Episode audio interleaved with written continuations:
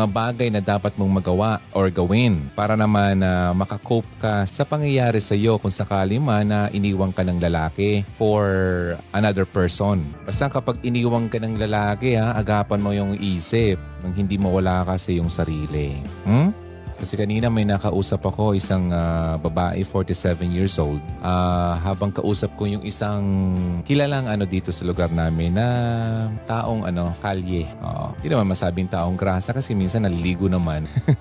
Tingnan niyo yung kaninang ano ko, ah, live. Tapos, Kapag nakita ko kasi yon it's either niyayaya ko kasi alam mo na, dito naman sa amin, naman lahat ng tao ay ah, namamansin ng mga ganyan. Eh ako kasi yung bata pa, kilala ko na siya. So kawawa naman. Eh nagsabay kami doon sa isang ah, upuan, kumain siya lugaw. Okay, anyway, may babaeng dum- dumating at ah, nag nakipagtsikahan. Oo, kasi sabi niya para daw naghahanap daw siya ng ah, pamasahe pa uwi. Kasi yung pauwi daw sa kanila ay ah, ah, malayo. Saan yung lugar sabi nga niya? Oo, hindi ko nga masyadong kilala yung lugar pero narinig ko na yung malayo talaga yun. Sa bundok yun eh.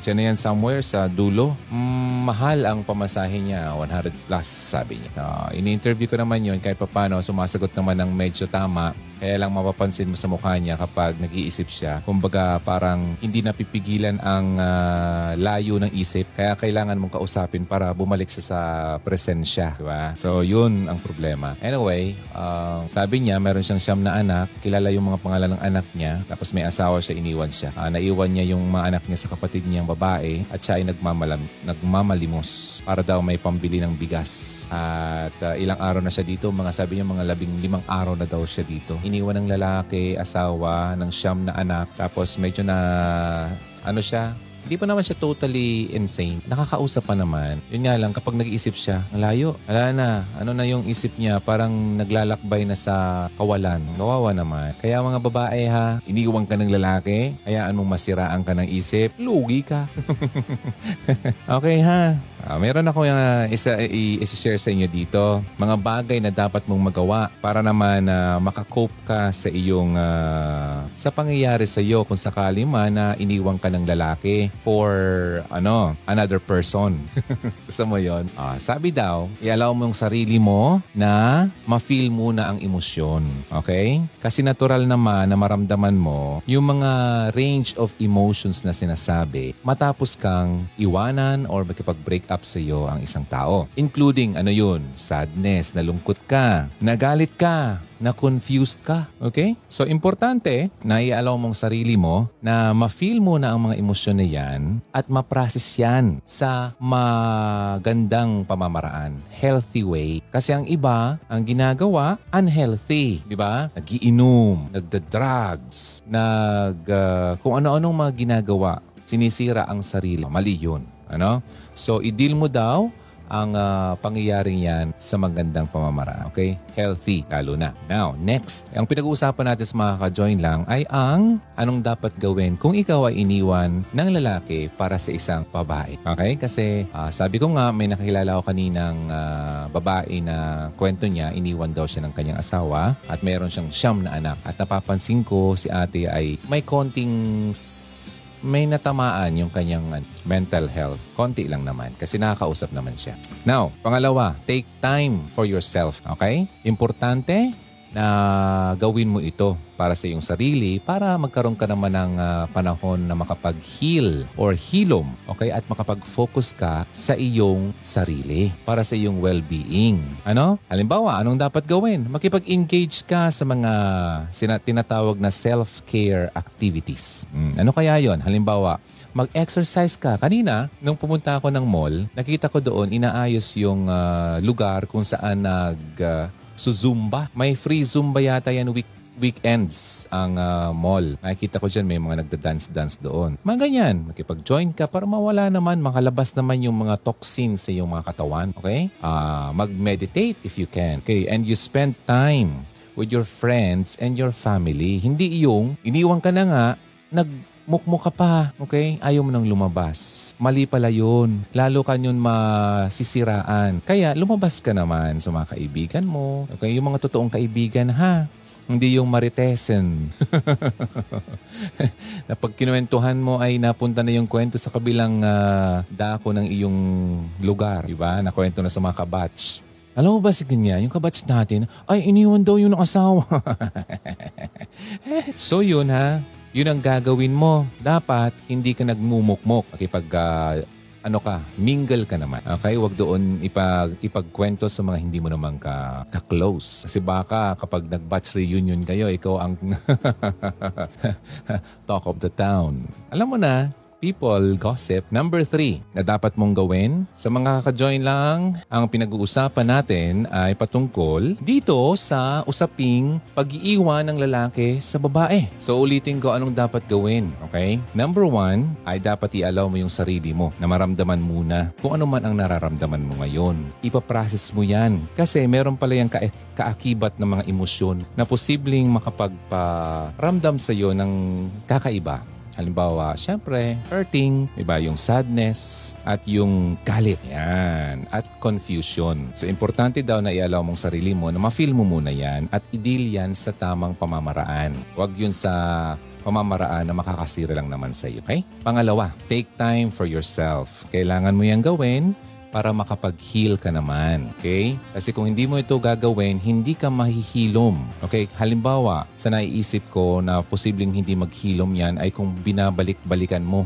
Para yung sugat na kapag ah, kinamot mo ulit ay nasusugat ulit. Di ba? So yun. Kailangan mo yung ah, magkaroon ka ng mga activities para magkaroon ka ng self-care. Katulad ng pag-ehersisyo, di ba? Pag-meditate, you read your ah, Bible kasi napaka ano yan, comforting and uh, mag-ano ka rin, makipag-usap ka sa mga kaibigan mo at syempre sa kapamilya mo kasi ang iba kadalasan kapag ganyan ay nagtatago, nagmumukmuk at ayaw nang lumabas. Lalo tuloy na Google Pay ang pakiramdam, di ba? Nagagrabe. So pangatlo na tayo ha, talk to someone. Continue, continuation to doon sa pag-usap din sa iba. Kasi, pero ang sinasabi ko dito, trusted friend ha?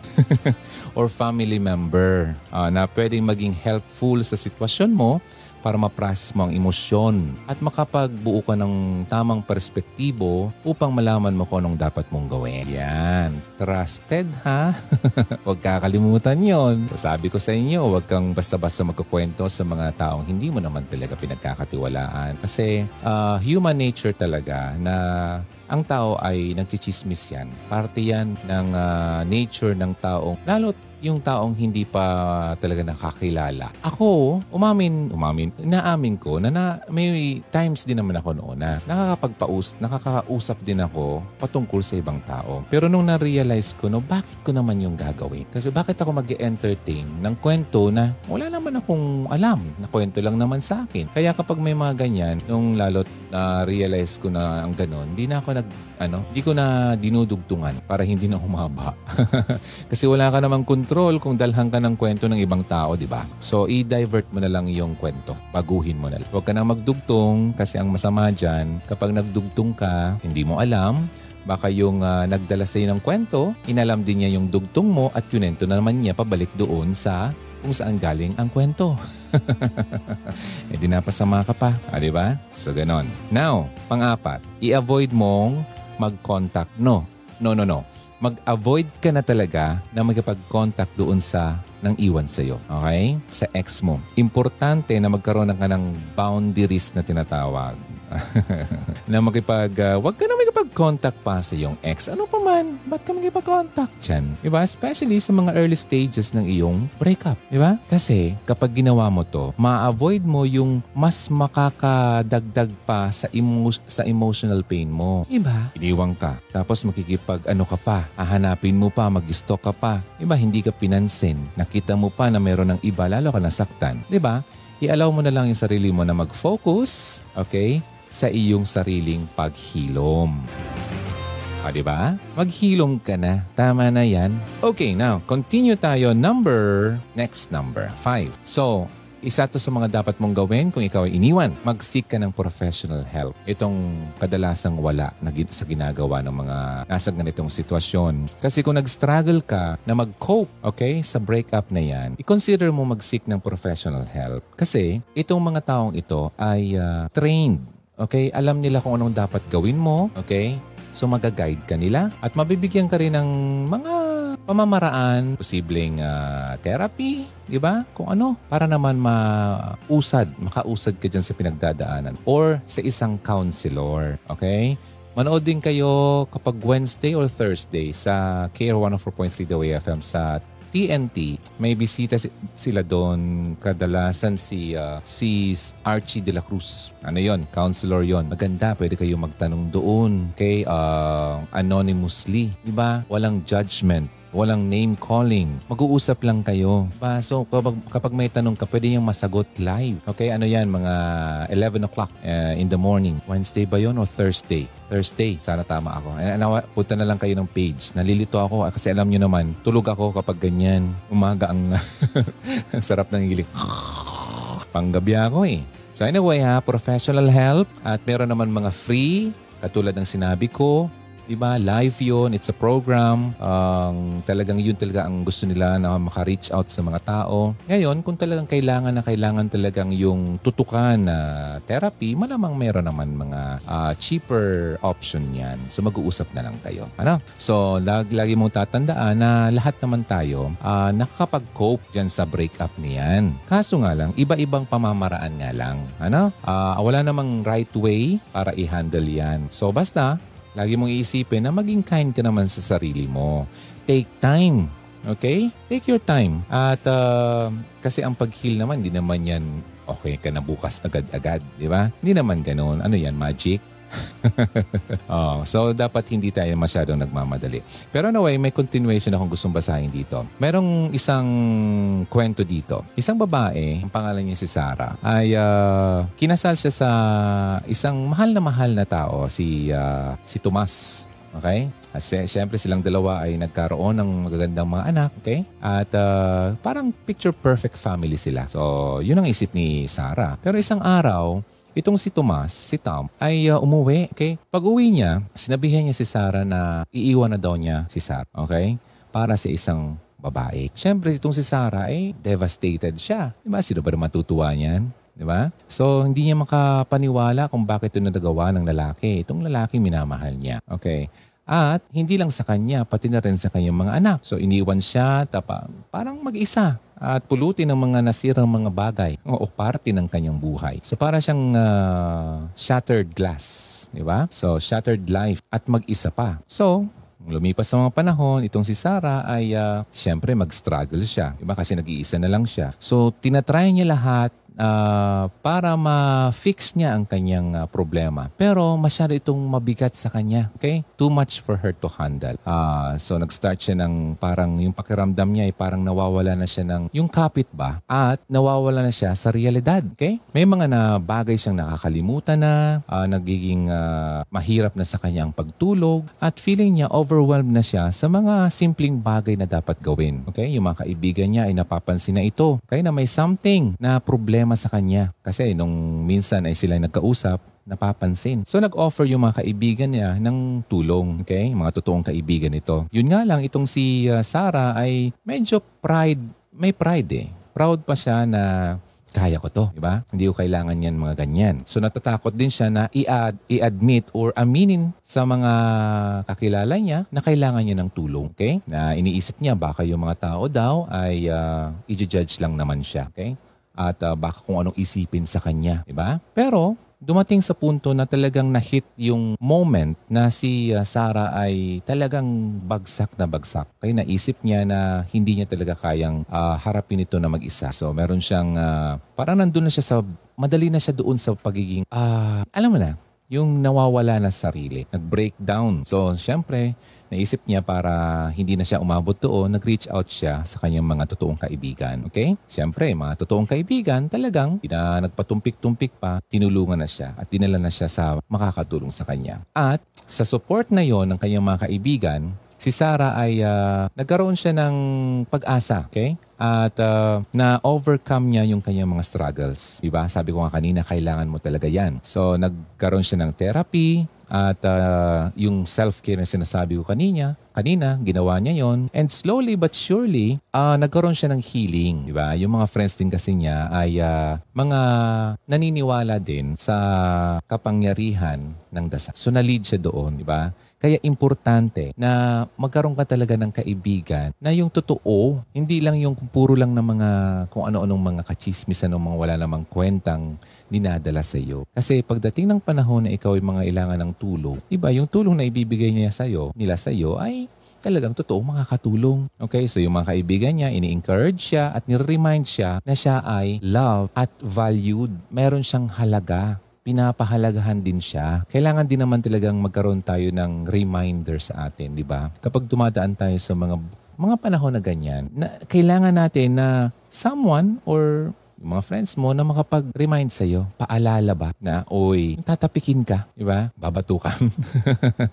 oy, may nagmamahal sa'yo, andito kami, yung pamilya mo, yung mga anak mo, yung mga magulang mo. So in the end, si Sarah ay uh, natuto na okay lang na humingi ng tulong sa mga kaibigan kapag talagang kailangan mo. Okay? Na-discover din niya ang totoong uh, meaning ng uh, friendship at yung power ng support or isang community na talagang supportive sa kanya. Importante yan. Kaya kasi, kaya ang iba na sisiraan ng loob kasi feeling nila nag-iisa na lang sila. At yung mga nagkataon ng mga kakilala niya, eh, hindi naman talaga totoo. Kaya, lalong wala siya nakukuhang maganda, so lalo siya nasisiraan kasi ang tingin niya, ang babababa na niya, dumi-dumi na niya, sama-sama na niya, nag-iisa pa siya. Ang sama ang nag-iisa, parang ang sama. Ang sama lalo ng pakiramdam mo niyan. So, mahirap talaga yon, di ba? No matter how difficult daw yung buhay natin, lagi may pag-asa at may bagong umaga. Ang ganda. So, sa mga dumadaan sa ganyan, bottom line, huwag kang mawala ng pag-asa. Kasi kapag ang pag-asa ay mawala, ay wala na talaga. Ang hope, nako, di ba? Maganda kasi yung lagi kang may inaasam na bago. Di ba? Kayong gabi, alam ko, magiging maganda bukas at sa mga susunod pang araw. Di ba? Hindi man bukas sa susunod. Mm. So ngayon, additional tips dyan, paano ka makapag-cope, ba? Sa mga nakakapag-ganyan na feeling ngayon, alam ko na hindi maganda yan. Hindi yan madali. So, ito yung mga ibang ilang mga steps na lang na pwede mong gawin para mapagtagumpayan mo itong challenge na yan. Okay? Halimbawa, asawa mo na. Iniwan na. Iniwan ka pa with your kids. O, syempre, iniwan ka na, alangan naman. Yung sarili mong piliin mo. Take good care of yourself. Hayaan mo na muna siya. Huwag ka na muna maghambol. Importante yung sarili mo muna kasi may umaasa sa iyo. Okay? Importante na alagaan mong sarili mo physically, emotional, iba? Yung physical at emotional uh, health mo during this time, ba? Importante yan kasi kung hindi, talagang manghihina ka. Make sure na kumain ka ng tama, mag-exercise, at magkaroon ka ng uh, enough sleep. Kasi wala ka naman magagawa eh. Umalis siya. So ngayon, hindi ka na matutulog? Ayos ka lang ba? Hayaan mo bumalik yung umalis. Okay? So, ito ha, mag-seek ka ng support sa iyong family. Ipaalam mo sa mga magulang mo kung anong nararamdaman mo at uh, nangyayari sa inyong pamilya. At syempre, sa mga totoong kaibigan, okay? At importante din, magkaroon ka ng uh, connection sa isang therapist. Huwag mahiya kasi may mga bagay na hindi natin alam na sila ang nakakaalam kung kailangan mo yon okay? Next, i-prioritize mo. Since ngayon may mga anak ka na, sino bang ipa-prioritize mo? Yun ang iwan pa sa'yo? Sure ka? I-prioritize mo na ngayon yung mga anak mo. Di ba? Yung well-being ng mga anak mo. Mm. Yung mga anak mo, syempre, Naku-confuse din naman yan. Ba't tayo iniwan? Diba? Natatakot yan. Paano na tayo? Malulungkot. Wala na yung tatay namin. Diba? So, kailangan mong i-reassure yung mga anak mo na mahal sila, okay? At yung sitwasyon na nangyari sa, sa inyo, sa inyong pamilya, ay hindi nila kasalanan. Para hindi nila sinisisi ang kanilang sarili. Kasi may bad effect yan sa mga bata kapag nangyari yun. Di ba? Ang kala nila, kasalanan nila kung bakit naghiwalay ang kanilang mga magulang. Eh siguro dahil ganyan, pasaway ako or ganyan, bobo ako, hindi ako ganyan. Mali, iklara, iklarado mo yun sa mga anak mo. So, i-keep mo yung mga routines nila as consistent as possible. Balik pa rin sa dati ating routine. Mag-aral, punta ng school, ah, ganun. And i-maintain mo pa rin yung positive at stable na environment sa inyong bahay. Okay? Huwag yung ipairal mo yung init ng ulo at uh, sila ang sumasalo. Pangit yun. Huwag mo nang idamay yung mga bata dyan. Okay? So, syempre, para magawa mo to, kaya nga number one, yung number one. Take good care of yourself. Kasi kung hindi mo gagawin yung number one, hindi mo magagawa ang number two. Okay? So next, kung kinakailangan, kasi syempre involved na dito yung pamilya, paano kung kinasal na kayo, may mga legal matters na yan. So mag-seek ka ng legal advice. Oh, di ko na alam yan kasi hindi naman ako attorney. Maghanap ka ng uh, mapagkakatiwalaang attorney. Kasi depende sa inyong situation, baka kailangan mo ng uh, legal advice regarding sa kustodiya ng mga anak, 'di ba? Child support, ano, magbibigay ba siya sa mga anak mo o ano, 'di ba? At kung mga issues pa, okay? So mag-consult ka sa family uh, attorney niyo or kakilala niyong attorney para matuto ka kung anong mga dapat na option na kailangan niyo. Okay? So move na tayo kasi hindi ko naman yan expertise. Pahala na kayo ng iyong attorney. Next, since wala ka ng kasama, importanteng alamin mo rin ang financial, okay? Planning. Mm kailangan mong i-adjust ang iyong budget at uh, magkaroon ka ng uh, financial changes para naman masuportahan mo ang uh, iyong sarili. Okay? At syempre, lalo na ang iyong mga anak. Mm. I-consider mo na uh, magkaroon ka ng uh, planner or kung marunong ka, ikaw na mismo, financial planning para uh, tulungan mo ang sarili mo na makapag-create ka ng plano para magkaroon ka ng adjustment sa dapat na i-adjust. Kasi may mga bagay tayo na hindi natin nakikita na ito pala ay uh, makakapagdulot ng problema sa financial uh, condition ng ating, well, pamilya. So, kailangan mo yang planuhin kasi nag-iisa ka na lang. Okay? Now, next, mamaya, more about that. Number five, i-consider mo yung sinasabi ko kanina na counseling. Okay? Kasi ang counseling ay uh, can be very helpful talaga kasi may mga panahon na hindi, alam kasi holistic eh, kailangan mong uh, agapan din yung mga parte na hindi mo masyadong naiintindihan. Kasi may mga bagay tayo sa sarili natin na bakit ganito, bakit ganyan, bakit ganyan. Of course, syempre, hindi naman mawawala yung uh, prayer. Nandiyan naman talaga dapat yan at inuuna yan. Pero may mga taong ginagamit si Lord na makatulong sa atin, yung mga taong mga profesional. Okay? Ito naman ay ginagamit din naman ng Panginoon upang tayo ay matulungan. So ang counseling ay helpful yan both uh, sa iyo at sa iyong mga anak kasi nangangailangan din ng gano'n ng anak mo. Kasi nga, sabi ko kanina, di ba? Confusion, di ba? May, hindi yan masyado naintindihan pa ng anak. So, kailangan din yan uh, ipaintindi para naman matulungan sila sa difficult time. Kasi kung ikaw ay nahihirapan, ano pa kaya yung mga anak na limitado pa ang pagkakaalam, di ba? So, pwede ito makapag-provide ng safe at supportive space sa inyong lahat para ma-process nyo yung feelings at makadevelop kayo ng coping strategies with your therapist. Okay? Ayon. Next. Basta ha, uh, alamin mo, lagi mong uh, i-remind ng sarili mo na importante na take things one day at a time. Hindi naman yung binibigla. Ano? Maging pasensyoso ka uh, with yourself lalo na. Okay, huwag ka masyadong harsh sa iyong sarili kasi yung sarili mo na nga lang ang dapat mong palakasin din sa panahong ito. Okay, para sa iyong mga anak. Kasi hindi pwedeng maghina-hina ka. Katulad yung kausap kong babae kanina. Di ba, paano na yung siyam na anak? Kung siya nga mismo ngayon o oh, parang ang layo na ng isip, kawawa naman yung mga anak. Di ba? So, para makapag-adjust kayo parehas. Okay? Dito sa reality kinakaharap nyo. Ngayon, kanina na pag-usapan patungkol doon sa budgeting. Kasi, syempre, financial planning eh. Di ba? So, paano mo ma-manage yung finances mo bilang isang single mother? Okay, kasi iniwan daw ng isang uh, asawa. Okay, challenging yan. Hmm? Pero may mga steps naman na pwede nating mapagkunan ng uh, uh, tips dito para kung paano natin ma-budget. Pa- paano nyo ma-budget ang pet. Number one, syempre, kailangan mag-create ng budget. uh, first step uh, sa pag-manage ng iyong finances ay mag-create ka daw ng budget. Okay? Ilista mo yung mga income mo at ilista mo ang mga expenses mo including yung pagrenta, okay, yung mga utilities, ang pagkain, transportation, uh, childcare, halimbawa yung anak mo iniiwan mo sa kin sa ano sa ano bang tawag nga diyan? Daycare, 'di ba? Or nag-aaral, at kung anong mga regular expenses, kailangan mo daw yan ilista. Kasi kapag hindi mo alam kung saan napupunta, okay, ang iyong ginagastos, malilito ka talaga. Saan nga napunta yung pera ko? Meron pa lang ako isang libo ng isang araw. Di ba mga ganun? So once you have a clear picture ng iyong finances, you can make adjustments na, okay, as you needed. Now, Since meron ka ng budget, may lista ka na. Ang susunod mong dapat gawin dyan, kasi alam mo na yung mga expenses mo, ang susunod, susunod mong gawin ay mag-cut ka na ng iyong expenses. Yung mga unnecessary expenses. Marami yan, hindi mo lang nakikita. So, tingnan mo uh, yung mga pwedeng i-cut back or i-cut down ng mga expenses mo na hindi naman talaga essential. Di ba? Yung mga hindi naman masyadong importante, pwede naman mapagliban na muna. For example, i-consider mong i-cancel na muna yung subscription mo sa uh, streaming platform. Di ba? Meron naman na uh, YouTube na libre. mga ganon uh, na hindi mo na masyadong ginagamit. Uwi ka lang naman, konting minuto mo lang, oras mo lang nagagamit. Di ba? Sayang naman yun buwan-buwan. Magkano? 300? 400 plus, almost 500 pesos, dagdag naman sana yun sa inyo na. Diba? So maghanap ka ng mga ways para makapag-save ka sa iyong groceries. Diba?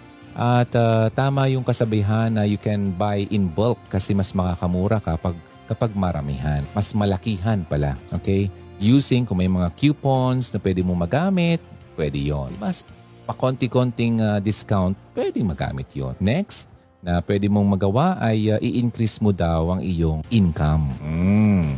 Consider mo na mag-take ng uh, additional work if you can, whether part-time, iba, part-time job, freelance work, or mag-sell uh, ka ng mga items na hindi mo na kailangan. Pwede ka rin maghanap uh, ng uh, mga programa sa gobyerno na makakatulong sa iyo or ano pang ano mang klaseng mga resources na pwede makapag-provide ng financial assistance sa inyong pamilya or job training. Kasi kapag uh, may yung mga government naman eh may panahon na nagkakaroon sila ng free training di ba? Kasi kapag tinuruan ka na baka isa ka sa mga pwedeng mapili at uh, mga i-refer sa isang company, mga ganun. Pwede yon Okay? Kumbaga, mag-invest ka sa iyong sarili para magkaroon ka ng uh, additional in, ano naman, income. Next, mag-seek ka ng tulong. Diba? Huwag kang mag-hesitate na maghingi ng tulong sa iyong kapamilya. Tanggalin na natin yung mga ingi-iringan, yung uh, bangayan, yung samaan ng loob. Kasi mawala, na, mawala man lahat, hindi mawawala ang fact Okay? And next dyan ay yung mga totoong kaibigan. Okay? Piliin ha. Alam mo, hindi naman kailangan sobrang daming kaibigan. Meron ka lang few good friends niya ang tinatawag. Importante yun. Ah, so, balikan mo yung mga totoong kay. At syempre, yung community at uh, sa community mo may mga organization dyan na gustong tumulong sa mga katulad ng sitwasyon nyo. Diba? Uh, may mga resources na available para sa mga single mothers. Okay, such as yung mga food banks. Minsan may lumalabas yan or child care assistance. So, lagi mong agapan yan. So, makipag-contact ka lagi sa local government kung saan ka nakatira. Kasi may mga, alam ko may mga project budget naman yan. So makipag-contact ka na lang. Follow ka sa pages nila para updated ka. And since uh, kung sa ila, ilan naman dyan nangangailangan ng uh, bahay, may mga housing programs naman ng gobyerno, di ba? Lalo kung may pag-ibig ka, di ba? Yun lang ang pag-ibig na totoo. Bibigyan ka ng bahay. So maghulog ka, mura lang naman yan. So magtanong-tanong kasi hindi ko naman to alam lahat. Pero ang pagkakaalam ko, in general information, may mga ganitong mga programa na pwedeng mapagkunan ng tulong. Next, ay mag-save ka for emergencies. Mm, importante na magkaroon ka ng emergency fund para makover mo naman yung mga unexpected expenses. Di ba? Kasi may biglaan, emergency fund nga, emergency. So, hindi mo naman ini-expect yan. Now, such as yung biglaang uh, medical uh, bill. Mm or nasiraan, nasira yung sasakyan or nasira, may sira sa bahay na kailangan ipaayos, mga ganyan. Okay? I-aim mo na makapag-save ka at least 3 uh, to 6 months ng iyong worth of expenses. Halimbawa, meron kang expenses worth of 5,000 a month. Oh, so at least meron ka nakatagong uh, 5,000 times 3 or times 6 itago mo yun for emergency purposes. Okay? Yun. Paunti-unti, hindi naman yun nabibigla. Okay? So, importante, meron kang nasasave. Ito para sa emergency fund. Hindi ko to gagalawin. Gagalawin ko lang kapag may emergency. Okay, next. Uh, maging mindful ka sa iyong utang. Nako keep an eye on your credit score at uh, mag-avoid ka ng uh, kumuha ng mga pag pangungutang na posibleng hindi mo naman kayang mabayaran. Okay? So consider mo na mag-work ka with someone na, naka, na marunong sa pera kasi pwede ka mapag, mabigyan ng mga tips kung paano mag-handle ng pera. Ma-advisean ka naman kung paano yan ma-manage. Kasi yung mga Pilipino, sa totoo lang, marami sa ate, hindi po talaga marunong mag-handle ng pera. Okay?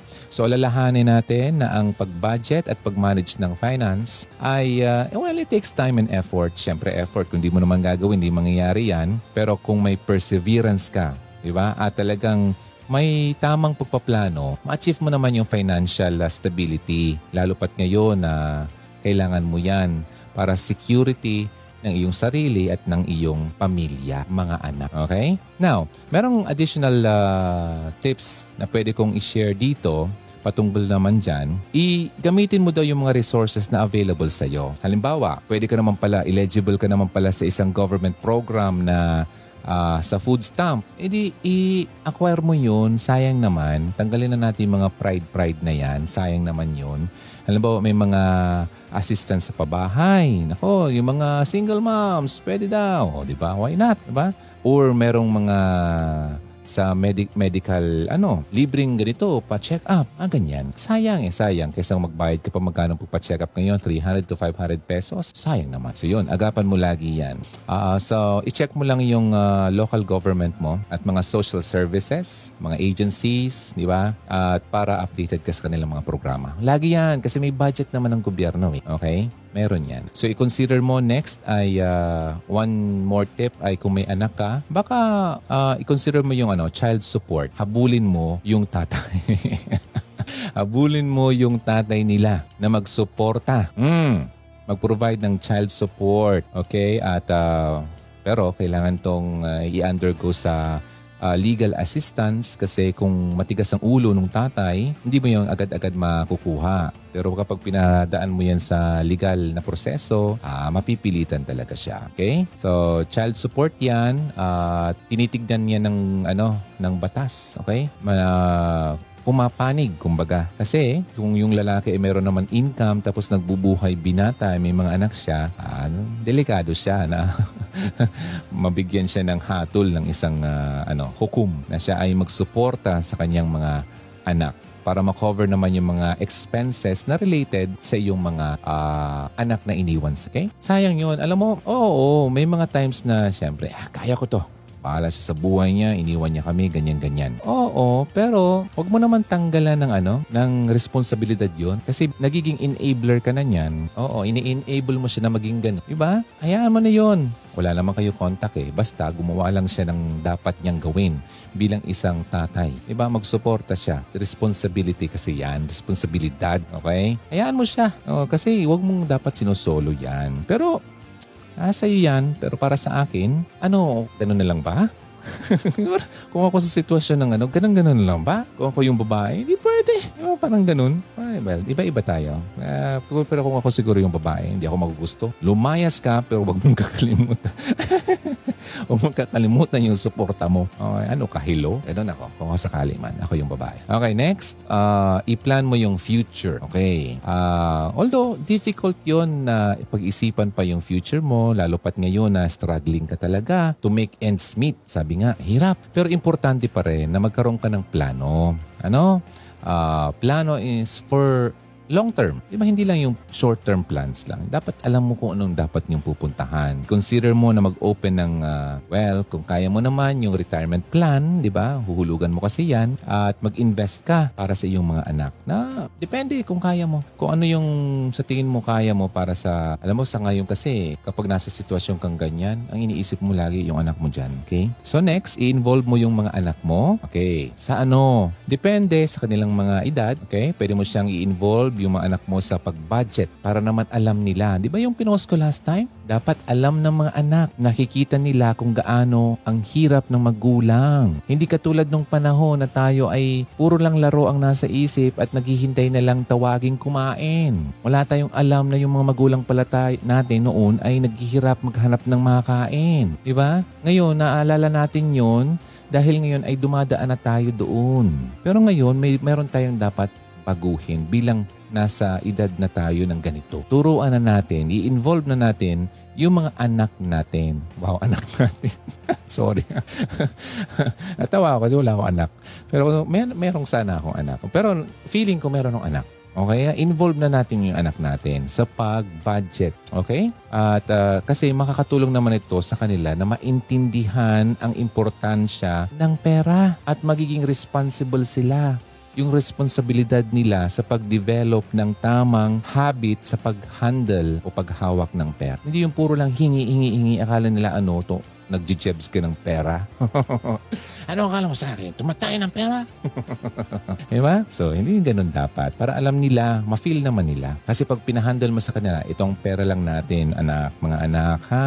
Ito yung uh, budget natin. Ipahawak mo, ipakita mo para ma-feel maramdaman, makita. Diba? Doon natuturuan mo sila. Dati nila, magiging mas maano yan, mas sinop, maano yan, ma maalaga. Alaga yan sa pera. So, remember ha, yung pag-budget at paghanap uh, ng pera o pag, uh, pag-earn ng pera bilang isang single mother kasi iniwan nga, sabi dito sa, inano natin, kinukuha nating uh, article. Well, challenging. Lagi naman challenging. Ano? Pero hindi naman imposible. It's still possible with careful planning. Importante may plano. Dapat maging hard work na rin at i-utilize yung mga resources na available sa iyo. Okay? Huwag kang matakot na maghingi at mag-seek ng uh, tulong, suporta kapag kinakailangan. Okay? Maging magkaroon ka ng positibong pag-uugali. Positive attitude naman. Hindi yung puro negative. Ay, hindi naman yan. Hindi naman makuha yan. Hindi naman yan pwede sa akin. Hindi mo pa nga tinatry. Eh. Di ba? So, laging maging positibo sa pag achieve ng mga bagay-bagay, lalo pa dito sa problema ng uh, pag-handle o pagbuo ng budgeting, ano budget mo sa iyong pamilya. Okay? Para maging sta- stable naman yan.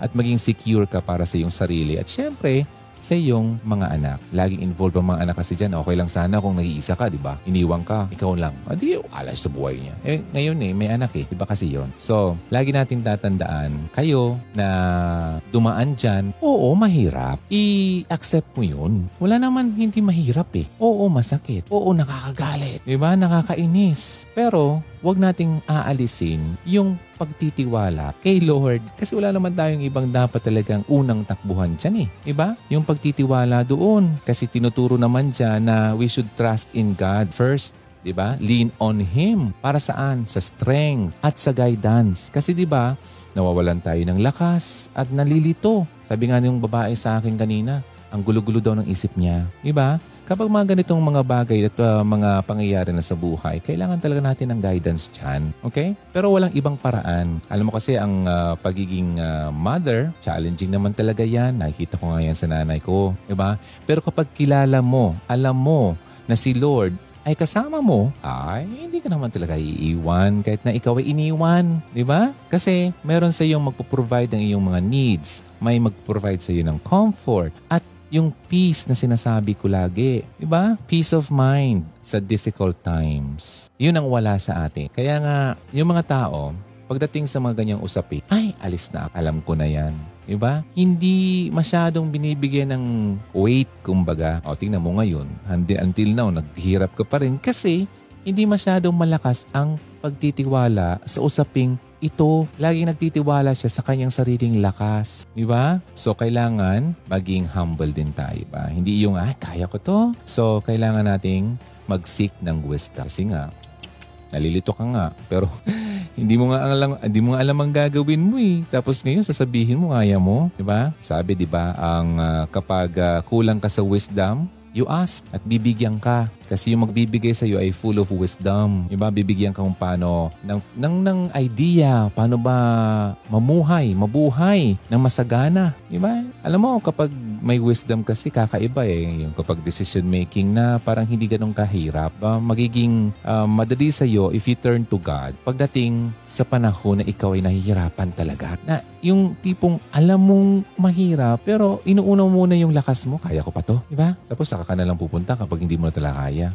Hindi ba pwedeng, alam mo nang mahirap, di ba pwedeng unahin mo muna siya, Lord, mahirap to. Tulungan mo ako. Hindi ko to kaya. Aminin mo. na hindi mo kaya. Tanggalin na natin yung ganyang pride na yan. Yeah, testingin ko, kaya ko pa to, di ba? Huwag mo nang hintayin na lulug mo ka pa. Ba? Sayang yung panahon eh. Diba? Magsasayang lang tayo ng panahon. Eh, nandun naman yung step 1 na dapat natin gawin. Trust in Him. Diba? So, next na pwede mong gawin ay i-prioritize mo yung mga anak mo. Okay? Tinuturo yan sa atin na we should take good care of our children. O yun, bilang isang nanay na nag-iisa, yung mga anak mo, ay dapat ang iyong top priority. Mm, importante na mag-provide ka sa kanila ng pagmamahal, suporta at guidance. Kasi wala ka naman ibang aasahan. Alam ka nang iasa mo pa yan doon sa kapitbahay. Okay? Alam ka naman doon sa nang iwan sa iyo, iasa mo pa yan. Unless kung mag-reach out yon, hayaan mo kasi tata yon, di ba? Di ba? Oh, mali? Eh, hindi pwede hayaan mo kasi nag-reach out para yan sa anak. Kasi kapag pinutol mo kasi yun, number one, uh, yung tao naman ay willing naman to reach out sa anak. Hayaan mo. Kasi hindi naman yan mabubuo kung wala yun. diba? Basta, meron ka na rin siyempreng andun ka guide. Uh, Siyempre, wag mo ring ang pangit kasi dyan. Ang nakikita ko, lalo pat sa mga, yung mga matagal na mga nangyari, ang pangit ng tingin tuloy doon sa nang iwan na magulang. Oo, mali yung pang-iiwan yan. Pero wag mo naman sana idamay pa yung anak na magkaroon siya ng mali at pangit na pagtingin sa kanyang magulang. Tat, wag naman. Kasi kawawa naman yung bata. Yung bata kasi ang magugulo dyan eh at nadadala yan hanggang pagtanda, ipa-remind mo sa kanya, ituro mo sa kanya na ganito ang nangyari sa atin, nagkaroon kami ng problema ng tatay mo, wala kang kasalanan dyan. Okay? Yung tatay mo, mahal ka niyan. Huwag mong sabihin, hindi ka mahal ng tatay mo, iniwang ka. Ay, grabe epekto yan sa bata. Ay, tanungin mo yung mga eksperto. Oo. Tapos may epekto yan pagtanda. Hmm, wag, wag. Kasi okay lang na kayong dalawa ang may bad uh, bad taste, di ba? Kayong dalawa ng asawa mo. Pero kung anak, at may, may pangit ang tingin sa magulang, wag naman. Wag, oo. Kasi hindi maganda yon. Ano? Kung mag-reach out, hayaan mo lang. Hayaan mo lang. Basta nandiyan, naman sa yung anak mo, eh, di ba? Malay mo, di ba? Pagdating ng panahon, magkaroon ng reconciliation, di mo alam, maging open ka pa rin kasi asawa mo yun, eh. Di ba? So, hayaan natin. Alam mo, sabi ko nga eh, nadadaan naman yan sa, sa dasal alam mo, di ko alam kung anong gusto nung mangyari, kung anong dapat mangyari. Pero ang alam ko dyan, kung kayo talaga asawa mo na yon ay alam ko ang gustong mangyari. Magkaroon kayo ng reconciliation. oh, alam nga naman, di ba? Doon lagi ang pinaka the best. Oo. Pero only God knows, di ba? Pero sa tingin ko, yun ang gusto talaga dapat. Maging maayos kayo. So, nakakasira lang kasi dyan, ang alam ko, ang pride eh. Alis-alis siya. Tapos ngayon, babalik siya. Iniwan niya kami. Nakaya ko. Sampung taon. Mga ganon. Tapos ganun, no, no, no. O sige, kung wala na. Hindi naman yan, halimbawa kayo kasal. O sige, kung wala na. Masabi ko na lang yan, huwag mo na lang idamay yung relasyon ng anak sa magulang. Okay? Hayaan. Tapos ikaw magpatawad ka na rin para makausad ka na. Kasi kung daladala mo pa yan hanggang pagtanda mo, imagine that, sa sampung taon halimbawa na nagkawalaan kahit iniwan ka, daladala mo yun, yung, yung pain, yung bitterness, ang dami na sanang magandang nangyari sa iyo sa sampung taon na yun, kung hindi mo daladala yung, yung pait, di ba? Eh, hindi mo naman control yun. Desisyon niya yun, umalis siya. Tapos ikaw ang nagdudurusa, ikaw ang nagagalit, ikaw ang nagiging mapait, ikaw ang hindi makatulog. Sigurado ka, hindi mo naiisip yun, nalulugi ka. Hayaan mo. Let it go. Let it be. Di ba? Kung bumalik, di mag-usap kayo. Bakit ka, na, bakit ka nagagalit? Kagustuhan niya yun eh. Di ba? Eh, ikaw, okay ka naman eh. Andun naman yung anak mo. Gawin mo na lang yung nararapat para sa anak mo. Huwag mo nang dagdagan ng bitterness. Kasi mabigat na nga yung dalahin mo, dagdagan mo pa ng bitterness. Hayaan mo na yun kasi decision niya yun eh. Anything na hindi mo control, hayaan mo. Let it go. Bahala, Lord, bahala ka na dyan bahala ka na sa kahit. Ganun lagi. Kasi kaya ang gaan ng buhay. Kasi alam mo, may, may gustong kumuha ng load mo eh. Bigay mo yan sa akin. Ibigay mo kay Lord. Lord, gusto kong gumaan. Kasi na, bibigatan na talaga ako. Matagal na ako hindi nakakapagpatawad. Gusto ko siyang patawarin.